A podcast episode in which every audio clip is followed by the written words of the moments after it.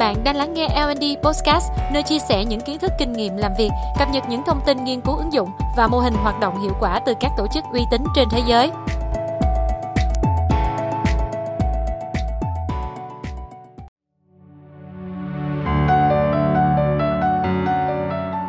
Xin chào các bạn, tôi là Quân. Hôm nay chúng ta sẽ cùng nhau tìm hiểu về năm mẹo vượt qua nỗi sợ thuyết trình.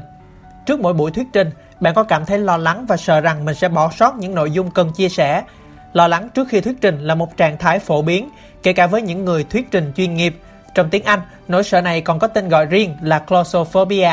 Claustrophobia hay lo lắng trước thuyết trình gồm những biểu hiện gì và làm thế nào để vượt qua cảm xúc đó để có bài thuyết trình như ý nhất. Hãy cùng nhau tìm hiểu qua tập podcast của Andy ngày hôm nay.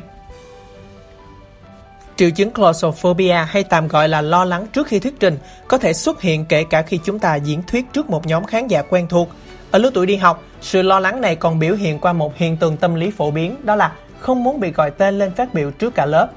Những biểu hiện của lo lắng trước khi thuyết trình mà bạn thường có thể thấy là bồn chồn, nôn nao, có cảm giác khô miệng, lòng bàn tay ướt đẫm mồ hôi và bạn bị nói lắp hay cảm giác như mình đã quên một vài nội dung nào đó. Đầu tiên, hãy chấp nhận rằng đây là những biểu hiện thường gặp không chỉ ở riêng cá nhân nào. Thứ hai, bạn vẫn có thể lo lắng trước mỗi lần thuyết trình nhưng bạn hoàn toàn có thể kiểm soát được tình hình một cách tích cực bằng 5 cách làm hữu ích mà chúng tôi đưa ra sau đây. 1. Luôn chuẩn bị kỹ càng nhất có thể. Trước khi chuẩn bị nội dung cho phần thuyết trình, bạn hãy đặt mình vào vị trí của người nghe. Tự hỏi bản thân rằng khán giả của mình hôm nay là ai, họ cần những thông tin gì từ phía mình. Bằng những gạch đầu dòng cụ thể, bạn có thể xác định được thông điệp chính cho bài nói của mình. Việc xác định rõ mục tiêu và thông điệp chính cho bài nói của bạn sẽ giúp bạn không lan man và lo sợ quên những gì cần nói. Tiếp đó, hãy bắt đầu với một dàn bài có bố cục khoa học. Chuẩn bị những nội dung trong từng hạng mục và đừng quên tìm hiểu về những thuật ngữ mà bạn sẽ sử dụng trong bài. Hãy nghĩ làm thế nào để bạn có thể giải thích chúng một cách dễ hiểu nhất cho người nghe. Cuối cùng, hãy kết thúc bài thuyết trình bằng một việc tóm tắt lại thông điệp chính mà bạn muốn truyền tải. 2. Sử dụng những công cụ hỗ trợ.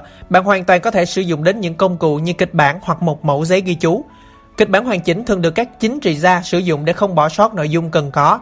Chúng có thể giúp bạn giữ bình tĩnh và tự tin hơn. Tuy nhiên, nếu chúng ta cứ nhìn chăm chăm vào kịch bản, chúng ta sẽ quên mất việc kết nối bằng mắt với khán giả và tạo cảm giác như bản thân đang đọc một văn bản trước mặt nhiều người.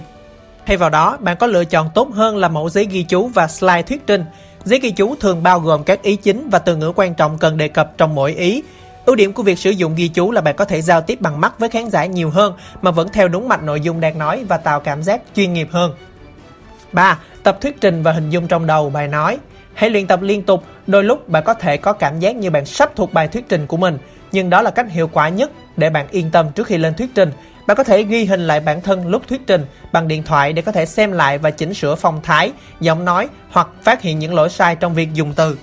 4. Đưa tâm trí của bạn tập trung trở lại trước khi thuyết trình. Bạn lo lắng nhất vào thời điểm trước khi bước ra sân khấu. Não bộ của bạn lúc ấy sẽ xuất hiện suy nghĩ mọi người sẽ đánh giá mình như thế nào nếu mình nói không hay. Lúc đó bạn cần tập trung lại vào mục tiêu chính của mình. Hít 2 đến 3 hơi thở thật sâu và tự nói với bản thân rằng bài thuyết trình này không phải là về bản thân mình. Việc mình chia sẻ thông tin sẽ mang lại nhiều lợi ích cho khán giả. Dần dần, não bộ của bạn sẽ quen và không lo sợ mình bị đánh giá nữa. 5. Kiểm soát giọng nói và cử chỉ. Kể cả khi luyện tập hay lúc mới bước ra sân khấu, bạn hãy bắt đầu việc thuyết trình thật chậm rãi vì khi lo lắng, bạn thường có xu hướng nói nhanh và nói lắp. Việc nói chậm rãi giúp bạn giữ bình tĩnh hơn và điều chỉnh được nội dung khi cần. Một trong những sai lầm khi tạo kết nối bằng mắt là quét ánh nhìn xung quanh căn phòng, cố gắng nhìn mọi người cùng một lúc và kết quả lại là không nhìn ai cả. Thay vào đó, một cách hiệu quả hơn là với mỗi ý hoàn chỉnh bạn nói, bạn có thể nhìn vào một ai đó ở một góc hội trường, như thể bạn đang nói chuyện với họ, rồi dần dần chuyển sang hướng khác. Lưu ý rằng, những người quan trọng nhất cần nhìn là những người ở rìa phía xa của căn phòng, tránh những thói quen xấu như nghịch mẫu giấy ghi chú hoặc không điều khiển được việc đưa tay. Thay vào đó, hãy mở rộng cánh tay và hạn chế việc đưa qua đưa lại bàn tay quá nhiều. Hy vọng năm mèo hữu ích trên sẽ giúp bạn vượt qua nỗi lo sợ trước khi bắt đầu mọi bài thuyết trình.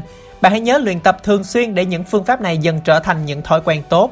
Từ đó sẽ giúp bạn dễ dàng kiểm soát lo sợ và trở nên tự tin hơn khi diễn thuyết. Cảm ơn các bạn đã lắng nghe L&D Podcast.